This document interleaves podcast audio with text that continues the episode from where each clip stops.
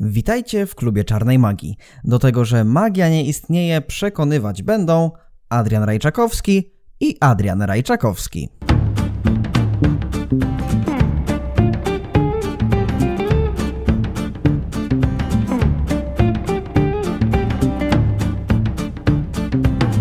Dzisiejszym odcinku opowiem o tym, dlaczego zakończyłem karierę solową, gdzie się podziewa Michał oraz odpowiem na kilka pytań, które zadawaliście w komentarzach.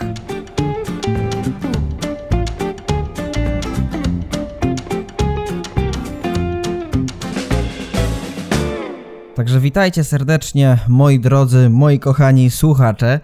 Jak słyszeliście po wstępie, jestem sam i w dzisiejszym odcinku będę e, wyłącznie sam, ponieważ, no niestety, Michała nie ma, bo jest troszkę chory, to chorobliwa istota. Po tych słowach może się na mnie obrazić, a może nie. W każdym razie y, dzisiejszy podcast jest taką formą troszkę innowacyjną, znaczy zdaję sobie sprawę z tego, że wiele osób prowadzi podcasty w ten sposób, natomiast ja e, nie jestem do tej formy przyzwyczajony i nie za bardzo ją lubię, ponieważ kiedyś w przeszłości prowadziłem podcast psychologiczny, tam nagrałem tylko kilka odcinków pod tytułem Psychogatki i tam rzeczywiście jak to nazwa y, by wskazywała, gadałem o psychologii i byłem tam sam, natomiast do niektórych odcinków, do chyba do dwóch odcinków zaprosiłem Michała i tak mi się rozmawiało lepiej, bo mówić samemu do mikrofonu przez kilkadziesiąt minut e, jest czymś e, w mojej ocenie co najmniej dziwacznym, no ale z racji tego, że podjęliśmy się publikacji odcinków w każdy poniedziałek oraz czwartek, czwartek o godzinie 18, no to tę tradycję będziemy kontynuować, kultywować i w związku z tym dzisiejszy podcast nagrać muszę sam. E, z Michałem chyba nic poważnego nie jest, jest za ścianą e, w tym momencie i e, troszkę pokaszluje, troszkę ma kater, ale bardziej kater niż pokaszliwanie, więc nie martwcie się o niego, wyjdzie z tego cało i zdrowo. Też gdyby cymbał wziął mikrofon ze swojego mieszkania, bo on teraz wrócił tutaj do Ziębic, to gdyby wziął cymbał mikrofon e, z Wrocławia, to z pewnością byśmy ten odcinek spokojnie nagrali. Natomiast ja w tym momencie mam tylko jeden mikrofon, a na jednym mikrofonie troszkę źle się nagrywa podcast, bo ten dźwięk byłby e, co najmniej niedobry. E, w związku z tym co? Zaczynamy odcinek 13. Być może ta trzynastka jest taka pechowa właśnie z tego względu, a być może będzie szczęśliwa, bo być może ten podcast Wam przypadnie do gustu, kiedy będę odpowiadał na kilka pytań, będę się zwierzał z różnych tajemnic, sekretów, a propos mojej poprzedniej działalności i a propos mojej działalności obecnej z Michałem, e, kiedy to, gdzie to w sumie tworzymy e, magiczny dublet. E, w sumie cieszę się ogromnie, że taki podcast ma miejsce, bo mam wrażenie, że nie miałem przestrzeni do tego, aby spokojnie powiedzieć o kilku kwestiach, odpowiedzieć na kilka pytań Waszych co do mojej kariery solowej, jeśli tak to możemy w cudzysłowie nazwać, i do mojej kariery obecnej, czyli już nie mojej, a naszej, e, bo jest kilka pytań, w sumie nawet kilkanaście różnych pytań było a propos tego, co się ze mną działo przez ten czas, przez ten rok, dwa, trzy, e, kiedy nie publikowałem nic albo publikowałem tak w kratkę, e, co się też działo wtedy, kiedy byłem na fali, na topie, dlaczego w ogóle rzuciłem karierę solową, więc na te wszystkie pytania dzisiaj odpowiem. Także co, nie przedłużamy, zaczynamy. E, witam w 13 odcinku i lecimy z pierwszym pytaniem, które się powtarzało bardzo często, więc nie mam autora tego pytania. Natomiast brzmi ono mniej więcej tak, dlaczego skończyłem karierę solową. I dużo ludzi o to pytało. Potem też w sekcji QA, która będzie pod koniec tego odcinka, będzie takie jedno pytanie, które będzie teoretycznie zahaczało o to, chociaż będzie miało ono inny wydźwięk. Natomiast e, dlaczego skończyłem karierę solową? E, no tutaj muszę Wam się zwierzyć, że to, co robiłem, nie sprawiało mi e, dużej radości, e, ponieważ e, kilka moich pokazów, kilka moich występów było e, nawet więcej, no może z kilkadziesiąt moich występów, dawało mi potężną dawkę energii. Natomiast w chwili, kiedy weszła rutyna i kolejny występ wyglądał dokładnie tak samo, to zacząłem zauważać, że to już nie jest takie fajne dla mnie. To jest dalej fajne dla ludzi, ale ja już z tego nie czerpię radości. E, zauważyłem też, że gdzieś między wierszami zatraciła się sztuka, zatracił się artyzm, a zależało mi bardzo na tym, aby być takim twórcą, takim iluzjonistą, który będzie dawał realną wartość swoim odbiorcom, widzom na scenie, a jednocześnie będzie z tego czerpał radość, bo ja nie robiłem iluzji dla pieniędzy nigdy, e, znaczy zarabiałem na iluzji i tutaj warto o tym wspomnieć, że za swoje pokazy brałem e, pieniądze, może nie jakoś duże, no ale jak e, spojrzymy na to, ile miałem lat i ile zarabiałem, to z pewnością były to wysokie stawki. Moi rówieśnicy mogli tylko o takich stawkach pomarzyć, pracując gdzieś na etacie, czy, czy, czy, czy, czy gdzieś w jakimś call center na śmieciówkach. Natomiast e, ja zauważyłem, że ta sztuka gdzieś zatraciła się kompletnie. I ja się zatraciłem razem z tą sztuką, bo w pewnym momencie zacząłem bardziej podążać za tym, żeby e, zdobywać nowe pokazy, żeby sprzedawać swoje usługi, swoje produkty, a nie skupiałem się na tym, żeby to dalej była iluzja, która sprawia mi radość. E, I też e, nie mówię, nie chcę tutaj się skarżyć na to, że nasz rynek iluzjonistów jest taki kiepski i. Bo nie, nie lubię takiego tłumaczenia, kiedy ktoś się usprawiedliwia poprzez grupę, ponieważ w mojej ocenie jest to e, dość durne podejście, mówię tutaj bardzo delikatnie, jest to durne podejście, z tego względu, że nasze działania oceniamy my sami i my sami mamy bardzo duży wpływ na to, co robimy w danym momencie, kiedy robimy i w jaki sposób to wykonujemy.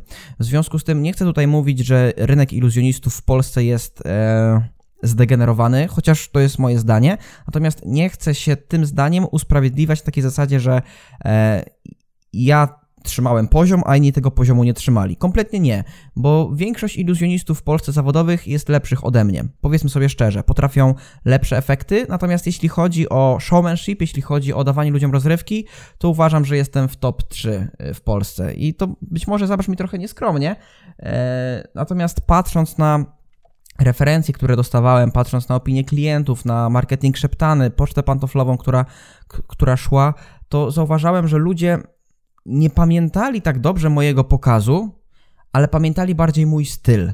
I dzięki temu zapraszano mnie nie tylko w charakterze iluzjonisty, tylko w charakterze właśnie konferencjera, w charakterze osoby, która poprowadzi dobrze imprezę charytatywną i dzięki temu zarobimy mnóstwo pieniędzy dla osoby potrzebującej. I w tych kategoriach mogę śmiało rzec, że jestem jednym z najlepszych iluzjonistów w Polsce, jeśli chodzi o dawanie ludziom rozrywki i o takie, jakby to nazwać, o, jeśli chodzi o osobowość sceniczną. To wydaje mi się, że.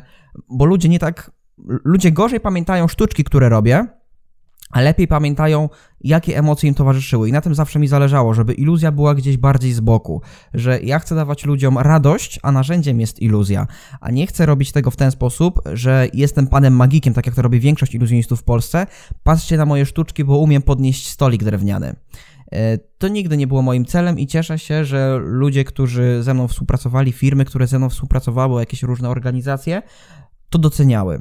E, natomiast w pewnym momencie zauważyłem, że nie miałem pomysłu na nowe rzeczy i kopiowałem od innych iluzjonistów niektóre gagi, niektóre żarty i zdaję sobie sprawę z tego, że to jest na porządku dziennym, bo wielu iluzjonistów kopiowało mnie, ale także kopiowało od innych. I ja to widziałem, będąc gdzieś tam cichym widzem e, niektórych pokazów, na których byłem e, wśród innych iluzjonistów, u innych iluzjonistów w sumie, to widziałem, że te pokazy były odgrzewanymi kotletami i w pewnym momencie e, zatraciłem też w sobie taką nutkę ciekawości, innowacji, poruszania nowych tematów. Byłem mało taki modernistyczny, jeśli tak, takie słowo tutaj, e, taki przymiotnik można tutaj zastosować.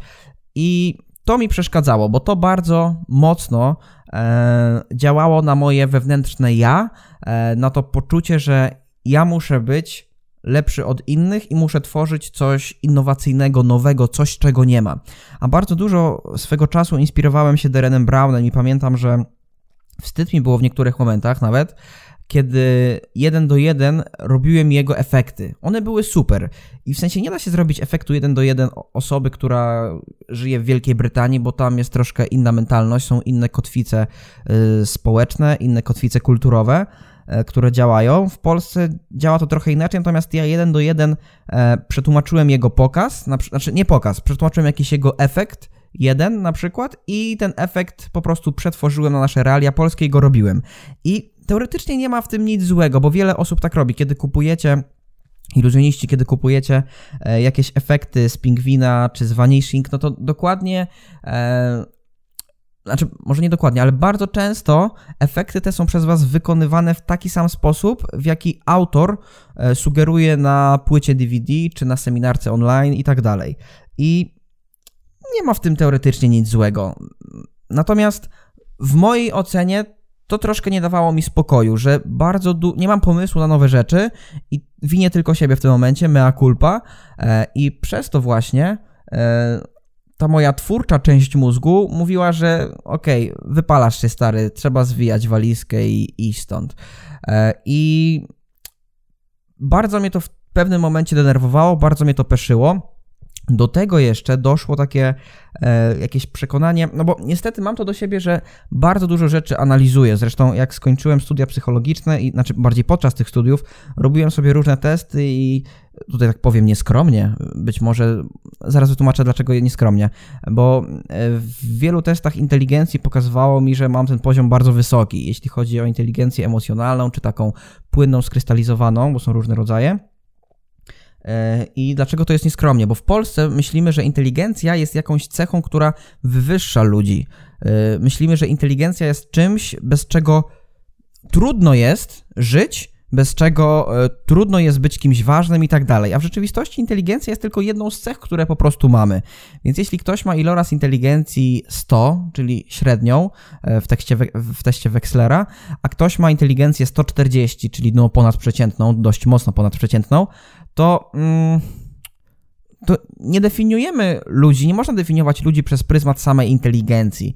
I mówię to z pełną odpowiedzialnością jako pan magister psychologii, e, ponieważ jest to jedna z cech. Natomiast ta, ten wysoki poziom inteligencji nie pozwalał mi przechodzić obojętnie koło niektórych zachowań, koło niektórych sytuacji e, i ich analizować, interpretować. Dodatkowo złożyło się też e, na te różne zachowania interpretatorskie to, że przez pewien czas bardzo mocno interesowałem się mikroekspresjami, skończyłem kilka kursów u, w Ameryce u profesora Paula Ekmana, znaczy w Ameryce. Te kursy są amerykańskie, natomiast ja je kończyłem tutaj w Polsce e, online. Różne testy przechodziłem, e, różne zaliczenia miałem i tak dalej.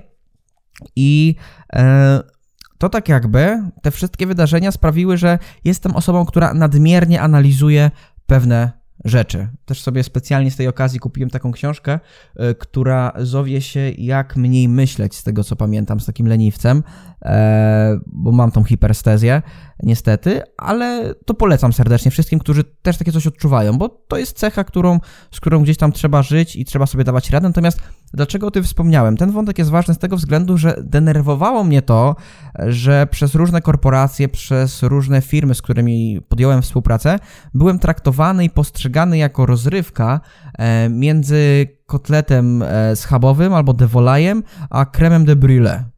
Czyli byłem takim gościem, który ma wyjść po obiedzie, zrobić show i na deser ludzie wracają w dobrych nastrojach, bo zobaczyli pana magika na scenie.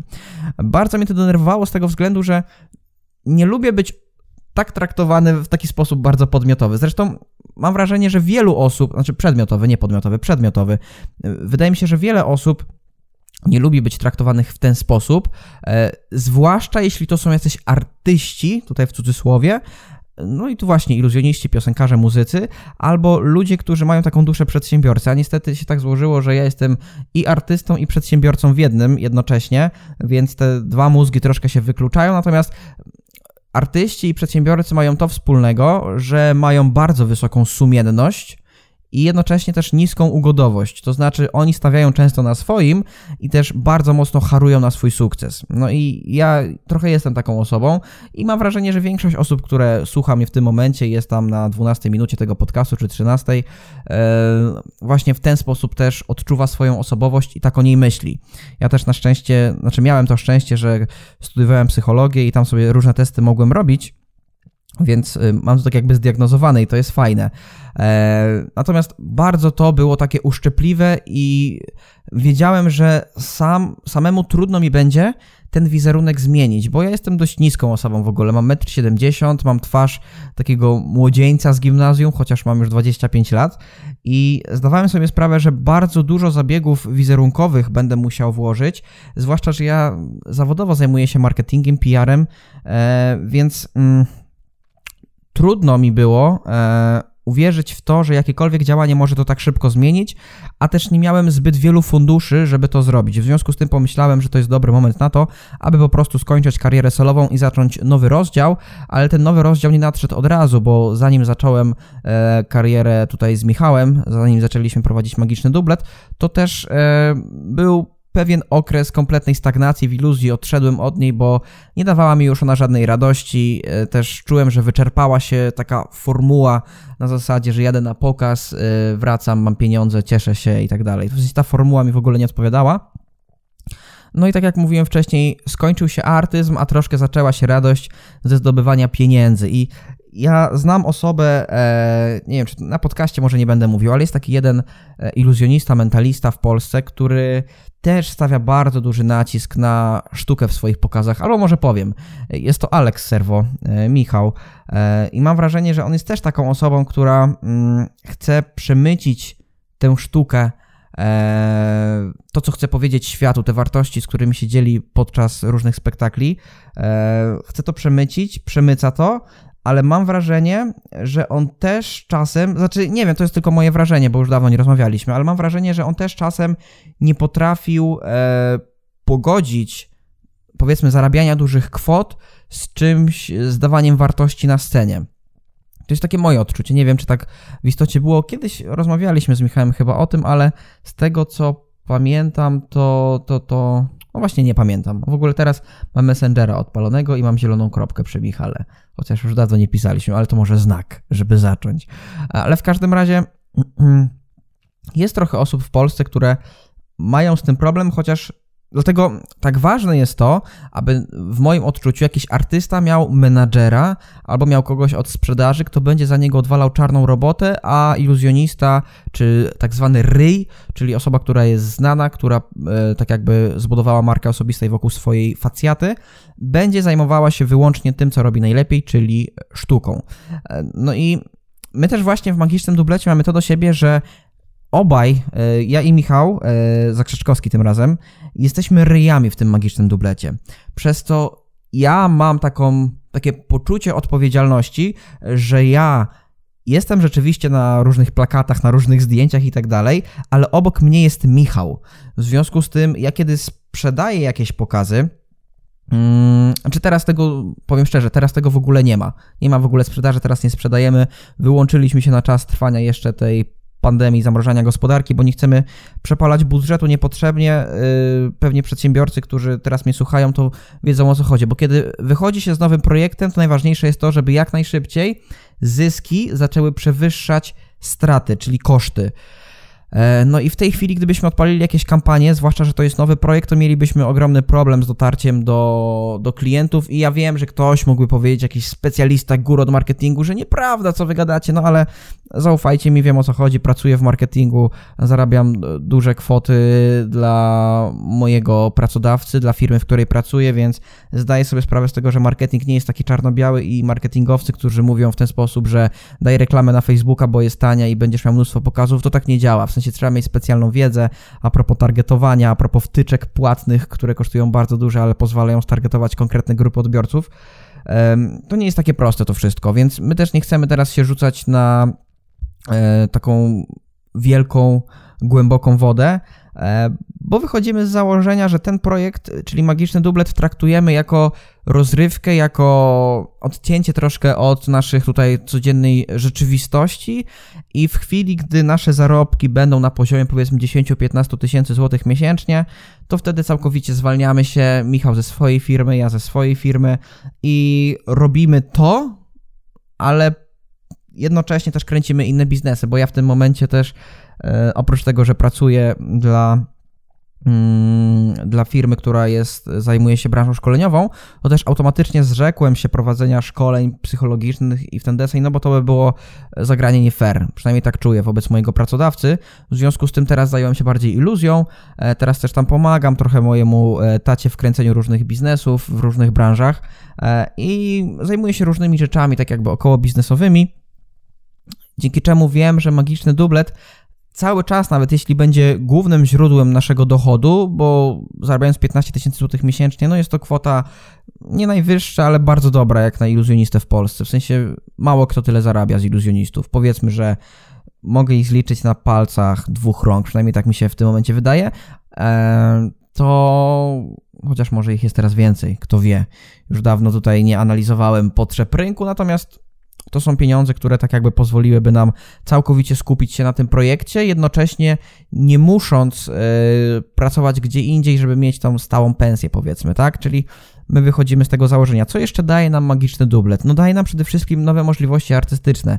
Kiedy pisaliśmy pierwszy program z Michałem, pamiętam, że w dwa tygodnie prawdopodobnie, no gdzieś bardzo, bardzo szybko, w sensie od momentu, w którym postanowiliśmy, daliśmy do internetu informację, że robimy magiczny dublet, to było 1 stycznia 2020 roku, czyli w tym nieszczęsnym, smutnym dla nas wszystkich chyba roku, no to kilkanaście dni później mieliśmy już pierwszy pokaz na Wośpie, bo skorzystałem z moich znajomości, które już tam wcześniej kiedyś zbudowałem i zadzwoniłem do pani organizatorki, powiedziałem, kurczę, chcę wystąpić i okej, okay, występujemy e, i mamy już to wszystko. Więc e, tak naprawdę e, bardzo krótko zajęło nam zdobycie pierwszego pokazu, więc musieliśmy się spieszyć z napisaniem odpowiedniego programu. To się wydaje proste, oczywiste, bo ja w sumie miałem duże doświadczenie, ale nie chciałem robić tych samych rzeczy. W związku z tym napisaliśmy zupełnie nowy program w kilka dni yy, i wtedy zauważyliśmy, jak dużo nowych możliwości artystycznych daje w ogóle duet na scenie, a nawet dublet, yy, bo nie dość, że musimy e, pilnować to, gdzie kto stoi, to musimy pilnować, kto co mówi. A my nie jesteśmy osobami, które lubią skrypt i scenariusz e, od A do Z, bo ja nienawidzę takiego czegoś. To powiem szczerze. Zdaję sobie sprawę z tego, że najlepszą improwizacją jest improwizacja wyćwiczona. Natomiast w moim odczuciu scenariusz w iluzji zabija całą iluzję. I tu ktoś może się kłócić z nami, że e, pisząc program masz stuprocentową pewność, co gdzie będzie, co będzie w którym miejscu. Możesz wszystko ustalić, możesz wszystko sobie rozpisać, tak żeby nie było żadnej lipy potem w cudzysłowie. E, to w moim odczuciu to nie jest. E, to nie jest dobre i to nie jest dla mnie, bo ja wolę dużo improwizacji na scenie i mieć jakiś taki krótki skrypcik, co, gdzie i jak. I zresztą też wydaje mi się, że Michał też to woli, z tego co wiem, więc dla nas trudne było pogodzenie tego wszystkiego naraz. Fajne jest też to, że dublet daje dodatkowe możliwości, jeśli chodzi o wykonywanie sztuczek iluzjonistycznych bo my na scenie możemy sobie przekazywać różne sygnały, różne komunikaty specjalnym kodem. E, możemy e, robić coś za kulisami w chwili, gdy ta druga osoba jest dalej na scenie. E, my też skupiamy się głównie na mentalizmie, więc jeśli są tu mentaliści, to wiedzą, jak dużo możliwości, jeśli chodzi o efekty mentalistyczne, daje wsparcie drugiej osoby.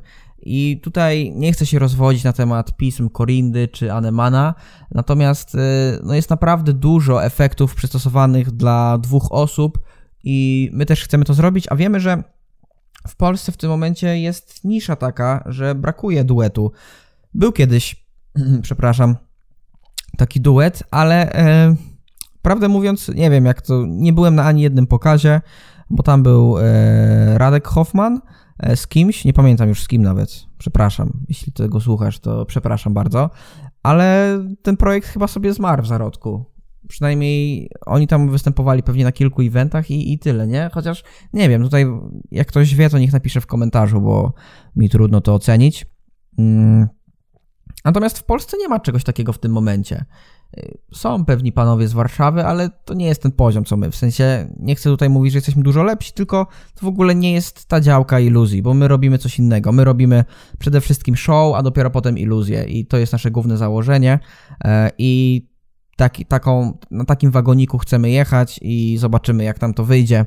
E, w sensie, ja się już nie mogę doczekać momentu, w którym wszystko tak jakby wróci do normy, chociaż zdaję sobie sprawę z tego, jako osoba rozsądnie myśląca, że to nigdy nie wróci już do tego, co kiedyś. Jak to mówi moja pani psychoterapeutka, pani Adrianie, to co było, to już było e, i nigdy już nie będzie tak jak kiedyś.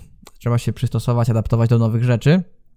No i w istocie tak jest. Natomiast kiedy już się odmrozi ta gospodarka, będziemy chodzić sobie bez maseczek, e, ludzie już nie będą się bali, nie będą przerażeni na widok drugiego człowieka, bo to jest najgorsze w tym wszystkim w tym momencie, tak mi się wydaje na płaszczyźnie psychicznej, mentalnej, e, to wtedy jestem ciekawy, jeśli, no bo ja się zajmuję sprzedażą w naszym magicznym dublecie i marketingiem, więc jeśli sprzedam kilka pokazów, zobaczymy jak one siądą, to albo to będzie największa, największy sukces w tym roku, zarówno mój, jak i sukces, jeśli chodzi o świat iluzji w Polsce, albo to będzie największa klapa roku. W sensie, wydaje mi się, że my idziemy na zasadzie win-lose. Albo wszystko wygrywamy, albo wszystko przegrywamy. To jest gra zero-jedynkowa. Tu można mieć, zgarnąć gołębia, e, ale można też w ogóle go nawet nie chycić, ani nawet nie dostrzec na dachu. W związku z tym e, zobaczymy. E, no dublet też, jak pewnie się domyślacie, na płaszczyźnie materialnej nie jest opłacalny, bo e, przede wszystkim robiąc z kimś pokaz, będąc z kimś w duecie, pracując z kimś razem artystycznie, to jest tak, że e, jest raźniej, powiem szczerze, jest raźniej, bo ja mogę nie dość, że... Bo mój styl prezentacji polega na tym, że ja bardzo dużo naśmiewam się z publiczności, cisnę ich bardzo mocno, ale na początku naśmiewam się z samego siebie. Na tym to polega ta komedia. Czyli, że ja jestem okrutny, e, jestem największym okrutnikiem, jakiego świat widział na scenie, bo śmieję się z wyglądu ludzi, e, śmieję się z tego, co robią, jacy są durni i tak dalej. Ale to wszystko jest oczywiście ironia, satyra, cynizm, ale najpierw ja się śmieję z siebie, żeby oni nabrali dystansu do tego, do tego co ja mówię. E, I to jest najlepsze rozwiązanie. Uważam, że nie ma w tym momencie, według mnie, lepszego e, rozwiązania iluzjonistycznego, jeśli chodzi o rozrywkę. W sensie, jeśli ktoś tego nie robi, tylko pokazuje, ej, teraz zniknę dwie piłeczki, to, to, to nie jest to iluzjonista. Znaczy, to jest to iluzjonista, może tyle. To jest to osoba, która robi iluzję i nic więcej. Nie robi zapamięty, zapamiętywalnego programu, show. E, natomiast jest też taka e, negatywna wada, bo trzeba się przecież zrzec pewnych dóbr i dzielić pieniędzmi. Niby tak, natomiast my wyszliśmy z założenia, że będziemy sprzedawać swoje pokazy drożej i ja też wziąłem swoje stawki z kariery solowej i teraz widzę, że mm, tak jakby te stawki sobie pomnożyłem razy dwa. Więc załóżmy, kiedy brałem 100 zł, no to teraz biorę 200. No ale brałem trochę więcej, więc załóżmy, że jeśli brałem 1000 zł albo 1500, no to teraz bierzemy 2-3 tysiące, tak? Yy, I to jest fair, myślę, z tego względu, że wielkie gwiazdy, nie wiem, jakaś Doda, Edyta Górniak, Beata Kozidrak, Baim, Kombi yy, i Cleo, to są osoby, które zarabiają po 50 tysięcy za koncert nawet godzinny. Yy, nawet czasem więcej się zdarza, zależy gdzie to, jak to, dla kogo to i tak dalej. Natomiast wyszedłem z założenia, że 3000 dla firmy to jest naprawdę mało. W sensie, wam się to może wydawać bardzo dużo niektórym, natomiast ja też pracując e, w firmie tej mojej obecnej i też pytając mojego pracodawcę, Dawida, o różne aspekty, no to widzę, jak dużo budżetu mają firmy na różne tak jakby działki. Pod koniec roku one muszą z tego wszystkiego się tak jakby rozliczyć, dlatego mnóstwo pokazów, nie wiem jak wy, ale ja na przykład mnóstwo pokazów, propozycji pokazów dostawałem w grudniu. To po prostu były żniwa, bo czy to Sylwester, dostałem na przykład pięć e, zaproszeń na jakieś pięć fajnych sylwestrów w zamkach na Dolnym Śląsku, czy to jakieś właśnie firmy ogólnopolskie, nawet ogólnoeuropejskie, bardzo znane też chciały mnie na swoją wigilię i kilka firm chciało w tym samym czasie tak jakby, to mm, firmy mają dużo pieniędzy, tym się nie ma co przejmować. Pytanie, na ile się cenicie. My wychodzimy z założenia, że my chcemy, tak jak to mówi pan Cezary Pazura, my chcemy za swój występ dostać honorarium, a nie jałmużnę. I nasz honor wyceniamy na pewną kwotę, yy, jeśli nawet to by było 15 tysięcy złotych za godzinny występ, to jest to kwota, którą powinni uszanow- powinny firmy uszanować, bo my się na tyle cenimy. Oczywiście uważamy, że w tym momencie zaczynamy, więc ta kwota jest troszkę niższa, znaczy dużo niższa niż 15 tysięcy, natomiast też gdzieś w przyszłości z pewnością będziemy chcieli do tego dążyć mimo wszystko, e, chociaż póki nie zmieni się nastawienie Polaków do iluzji, to wydaje mi się, że bardzo trudno to będzie zrobić. Następne pytania, co chcemy zrobić w przyszłości? No, plan na najbliższe tygodnie jest taki, że jesteśmy nadal w trakcie pisania programu i mówimy o tym programie już od dłuższego czasu, ale no, po prostu nie naciskamy jakoś szczególnie. Nie umawiamy się na godzinę 8 i nie piszemy do 15, tylko co nam przyjdzie do głowy. Czasem ja coś zobaczę na YouTubie, czasem Michał coś zobaczy, coś sobie prześlemy, jakieś nagrania, wpisujemy to do listy pomysłów i być może to wykorzystamy. Mamy już raz, dwa, trzy, cztery 4, 5 takich efektów, które są rozpisane i które trwają mniej więcej wszystkie no około 30 minut, jakby tak wszystko to zliczyć.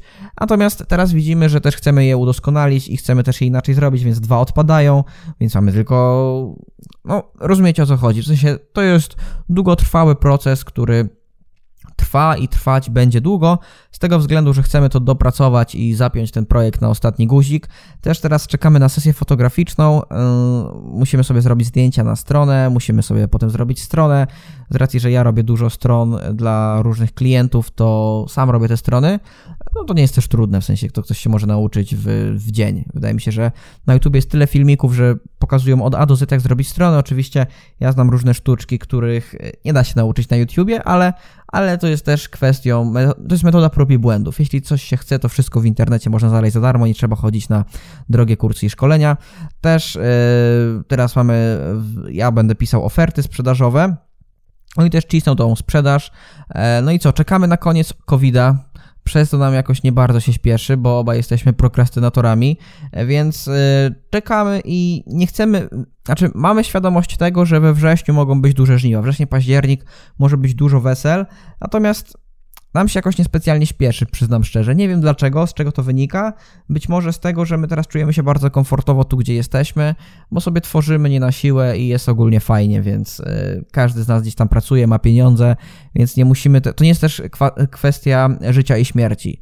E, więc powoli, spokojnie do celu.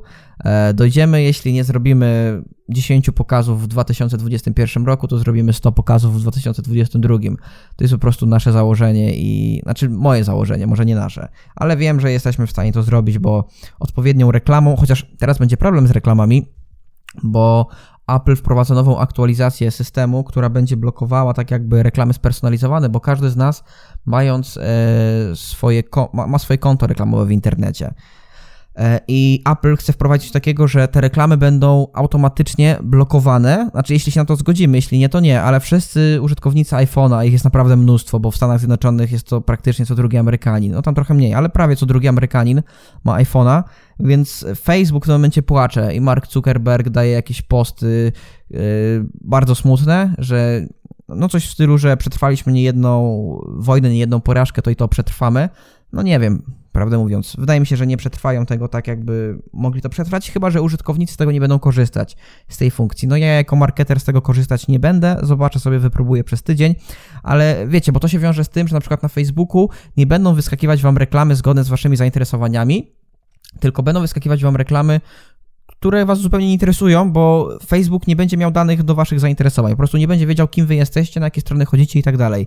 W związku z tym, e, na przykład, będą wyskakiwać Wam reklamy Pampersów, będą Wam wyskakiwać reklamy Żyrandoli. I na te reklamy też będą mogli sobie pozwolić tylko korporacje duże, które mają duży budżet reklamowy, bo mniejsze firmy nie będą głupio przepalać, bo jak teraz Facebook na przykład jest taką platformą, która generuje za grosze dosłownie, bo dwa grosze, za dwa grosze można pozyskać klienta w na Facebooku teraz, to jest możliwe, jak się zna odpowiednie narzędzia, to jak już nie będzie tego szczegółowego targetowania użytkowników iPhone'a, których jest dużo, w Polsce jeszcze to nie jest oczywiście 50%, to jest dużo mniej, natomiast ta liczba cały czas rośnie, coraz więcej ludzi przychodzi na iOS-a i to jest normalne, tak jakby kolej rzeczy, e, no to tu może być problem, nie? Dla iluzjonistów też. Wtedy ważniejszy będzie chyba sam content marketing. I tutaj mówię z perspektywy kogoś, kto na content marketingu zjadł zęby, bo rozkręciłem jeden kanał, drugi kanał, trzeci kanał, czwarty kanał na YouTubie i zbudowałem kilka marek osobistych. W związku z tym Wydaje mi się, że na to w tym momencie powinniście poświęcić swój czas, swoją energię iluzjoniści, czyli twórzcie jak najwięcej w mediach społecznościowych i róbcie największe zasięgi, bo kiedy te reklamy będą już tak drogie, na Facebooku, trudniej będzie troszkę dotrzeć do ludzi y, konkretnych, no to trzeba będzie korzystać z innych narzędzi. No chyba, że wiadomo, cały czas użytkownicy Androida będą mieli też szczegółowe targetowanie, no ale umówmy się szczerze, że osoby, które prowadzą gdzieś tam firmy, często korporacje korzystają właśnie z systemu z jabłuszkiem E, no z różnych powodów. Nie chcę tutaj stawać po ani jednej, ani po drugiej stronie, no ale mnóstwo przedsiębiorców, których poznałem na przestrzeni ostatnich kilku miesięcy, mam dużo kontaktów właśnie takich w tej strefie biznesowej, to zauważyłem, że no większość korzysta z tego systemu z jabłkiem, stety lub niestety, ale jest to fakt. W firmach niektórych dalej jest Windows, więc być może te reklamy do e, szefów działu sprzedaży, czy marketingu, czy promocji będą dalej docierać z waszymi ofertami pokazów. E, no i co, chcemy też uderzać głównie w wesela i pokazy firmowe. Nie chcemy się skupiać na jakichś festynach, dożynkach i tak dalej, no bo z tego są po pierwsze małe pieniądze, a po drugie to nie jest nasz target. Bo naszym targetem są osoby, które wiedzą czego chcą konkretnie, które e, są bardziej wykształcone, bo mamy w swoim pokazie dużo takich rzeczy, które mogą być niezrozumiałe dla ludzi, którzy powiedzmy nie ukończyli studiów albo e, liceum. Nie? W sensie i tutaj nie definiujemy ludzi na takiej zasadzie, że nie mówimy, że ci ludzie są gorsi. Kompletnie nie. Bo ktoś zaraz wyciągnie dwa słowa i napisze, że o, ty, wielki pan psycholog, kurczę.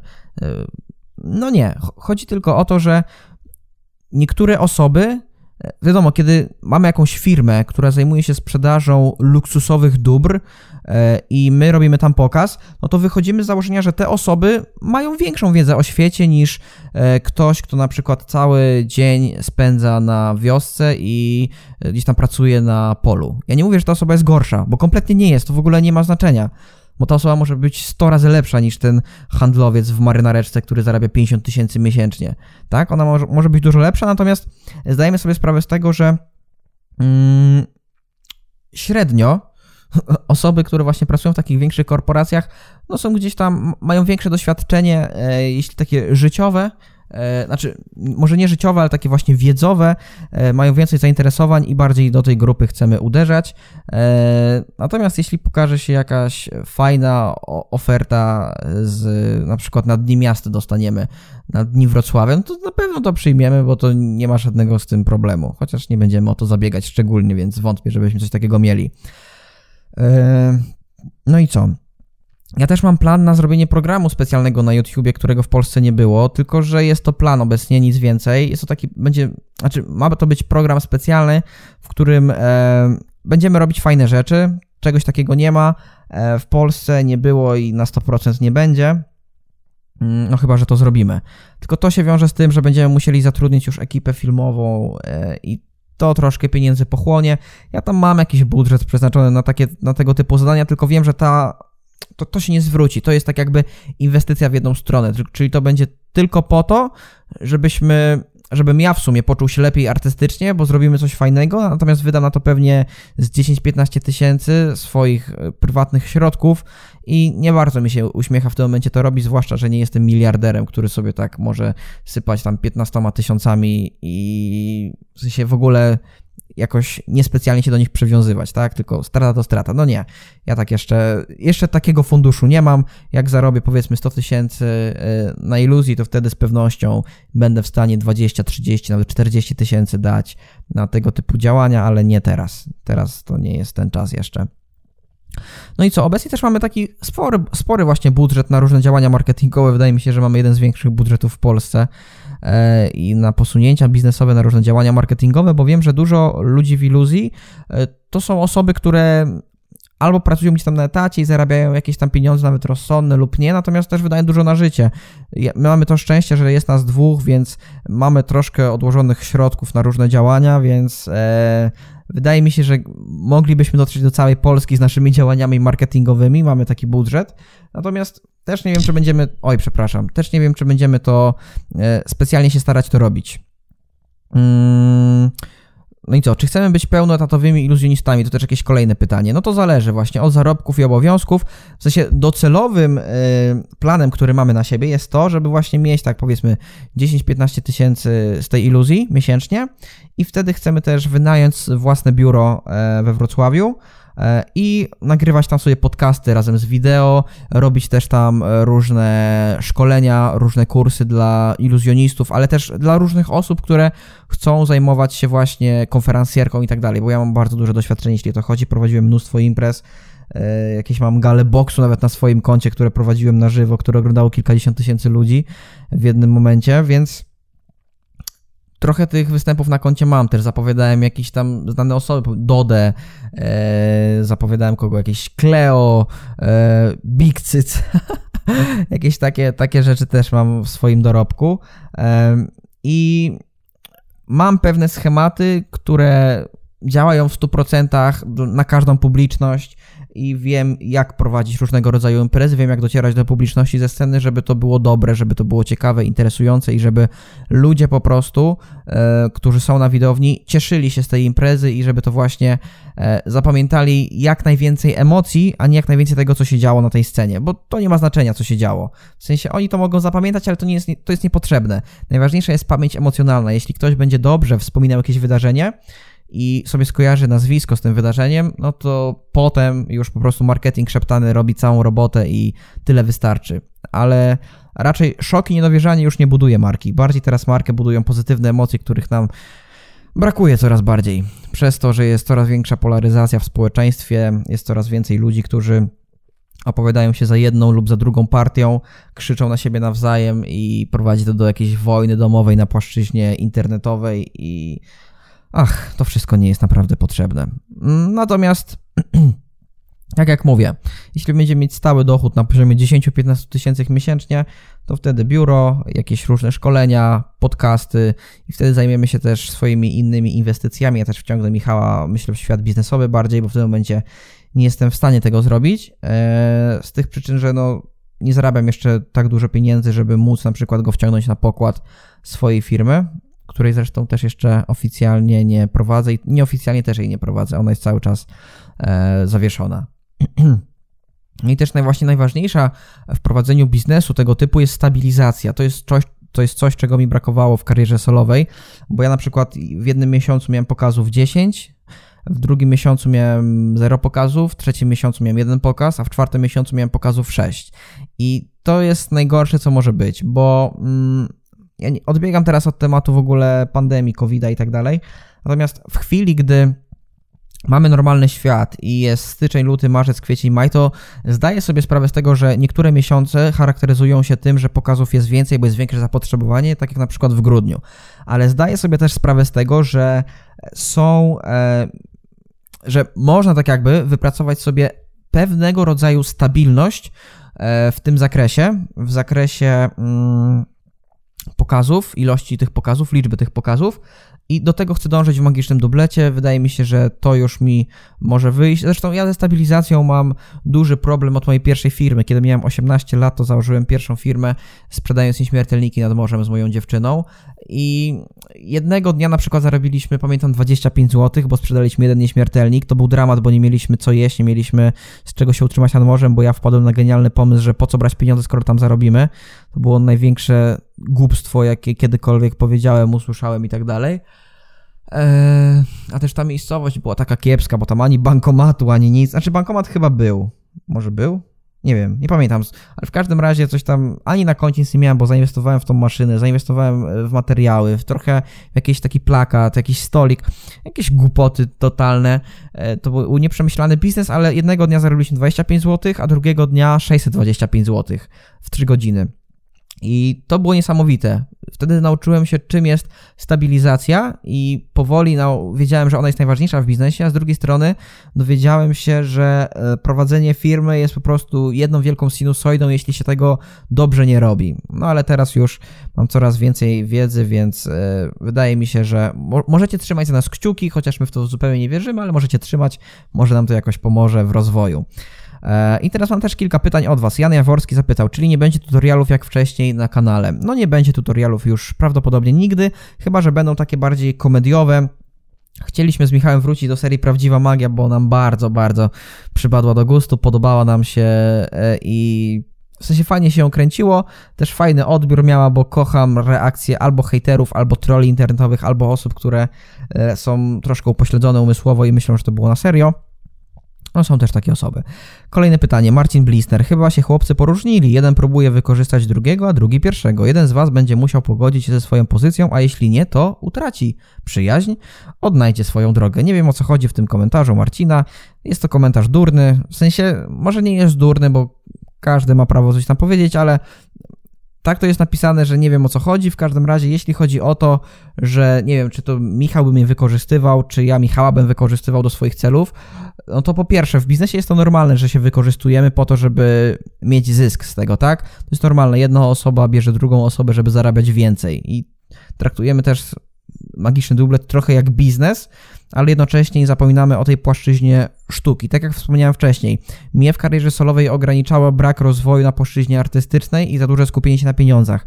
W związku z tym teraz, kiedy mam takie możliwości i mogę z Michałem robić różne rzeczy, o których żaden iluzjonista w Polsce nie może nawet myśleć, bo nie ma swojego partnera, to według mnie to jest super układ i, i nie wiem, czy się poróżniliśmy. Znamy się z Michałem prawie 18 lat, przyjaźnimy się, znamy się od małego, więc y, no nie wiem. Nie wiem, czy odnajdziemy swoją drogę. W każdym razie będziemy to robić. Jeśli się gdzieś pokłócimy w jakiejś kwestii, to, to będzie super. To będzie najpiękniejsze uczucie w moim życiu, bo z Michałem się kłócimy bardzo, bardzo rzadko. Kilka razy to się zdarzyło, ale. Mm, w sensie kłótnia przynosi zawsze coś dobrego. Ja w to wierzę, jestem tego zdania i, i to, tego zdania będę się trzymał.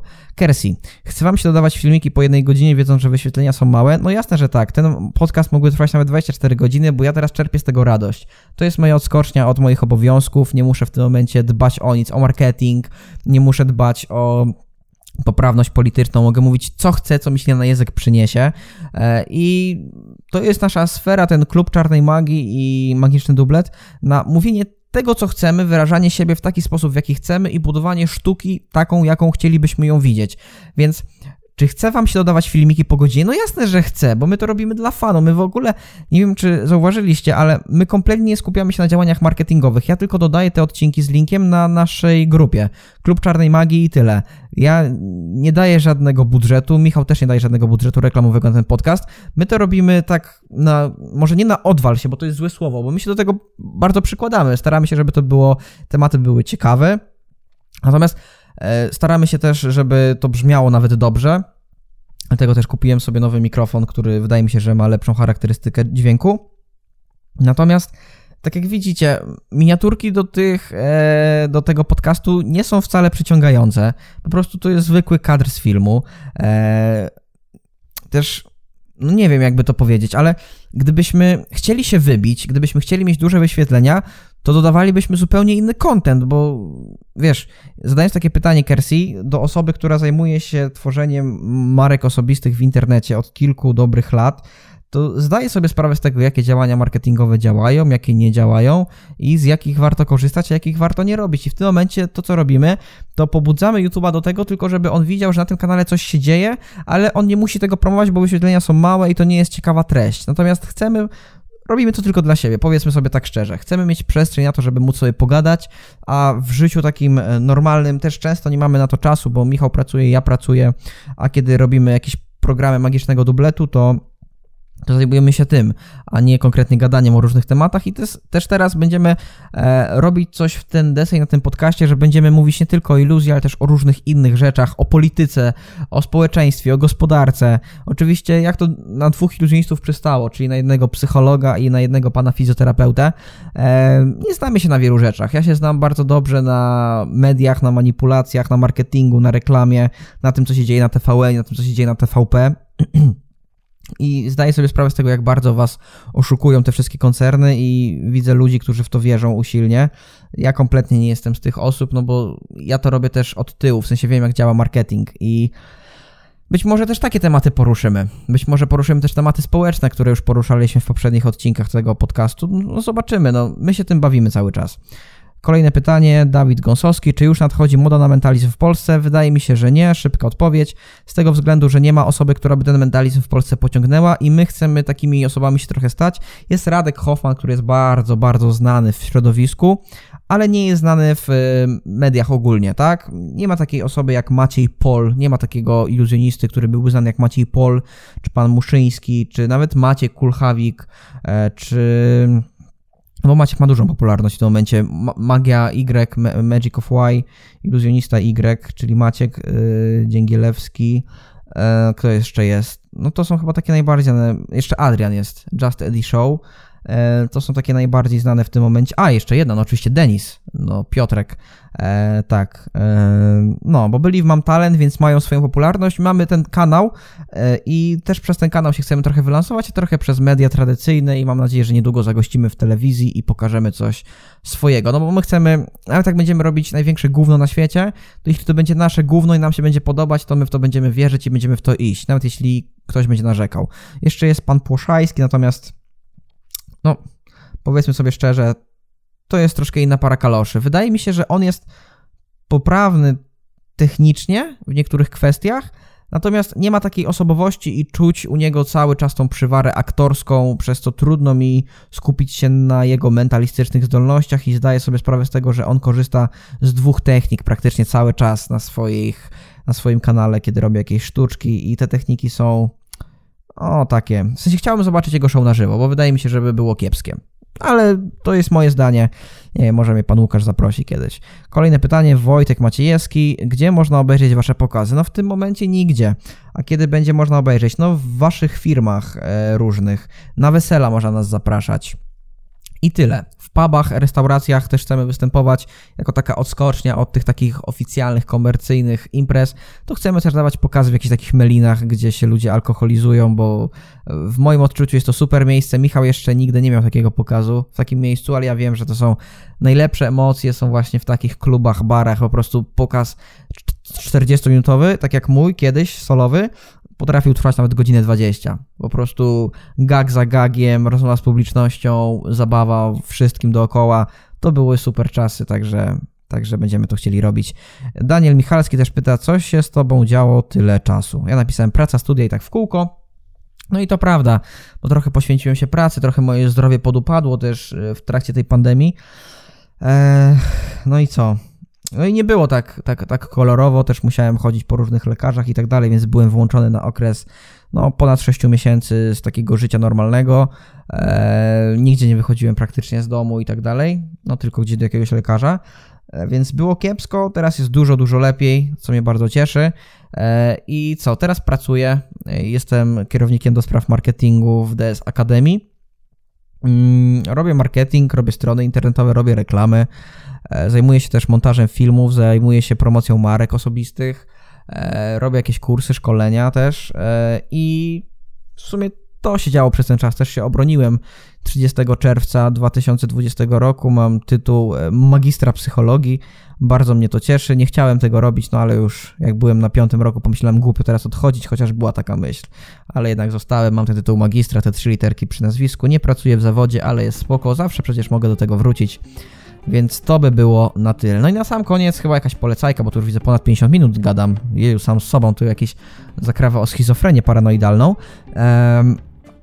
Polecajka. No ja mam mogę polecić, nie wiedziałem co. Tak napisałem w ostatnim momencie Mistrz Małgorzata, serial rosyjski. No jest taki serial rosyjski Mistrz Małgorzata, to jest oczywiście na podstawie książki Michaila Buchakowa. Jeśli komuś nie chce się czytać tej cegły, bo to jest duża, gruba książka, warto ją przeczytać. Polecam. Natomiast jeśli komuś się nie chce, a bardzo chce poznać Mistrza Małgorzaty i nie miał nigdy okazji sięgnąć do tej lektury, to ten serial rosyjski, który jest dostępny na CDA, kiedyś był na YouTubie chyba, ale na pewno go znajdziecie. On ma chyba 10 odcinków. E, jest bardzo fajny, w sensie polecam wszystkim bardzo serdecznie. Ja do niego wracam kilka razy w roku. W sensie tak go uwielbiam, że oglądam go, nie wiem, 3-4 razy w roku nawet, od początku do końca. Będziecie zachwyceni albo zaszczyceni. E, I jeśli ktoś wie o co chodzi e, ze słowem zaszczyceni, to pewnie już ten serial oglądał, a jeśli nie, to polecam go obejrzeć i Bal u Wolanda, tam czeka na Was odpowiedź. No i moi drodzy, moi drodzy, teraz skończę ten podcast. E, to był trzynasty odcinek, trzynasty pechowy albo i szczęśliwy, bo byłem sam na szczęście. to było trzynaste spotkanie klubu Czarnej Magii. E, możecie słuchać naszego podcastu na platformach Spotify, Apple Podcast, Google Podcast, a link do wszystkich platform znajdziecie na stronie anchor.fm slash albo łamane przez e, klub Czarnej Magii. No i co, na sam koniec też będę musiał powiedzieć też na nasz slogan kończący, żebyście się trzymali ciepło i zrobić więc to zrobię, chociaż to może być bardzo cringe'owe i żałosne, więc możecie w tym momencie wyjść, jeśli tego słuchać nie chcecie, a jeśli chcecie, to zaczynamy. Wobec tego życzę wam wszystkiego dobrego, trzymajcie się ciepło, a ja znikam.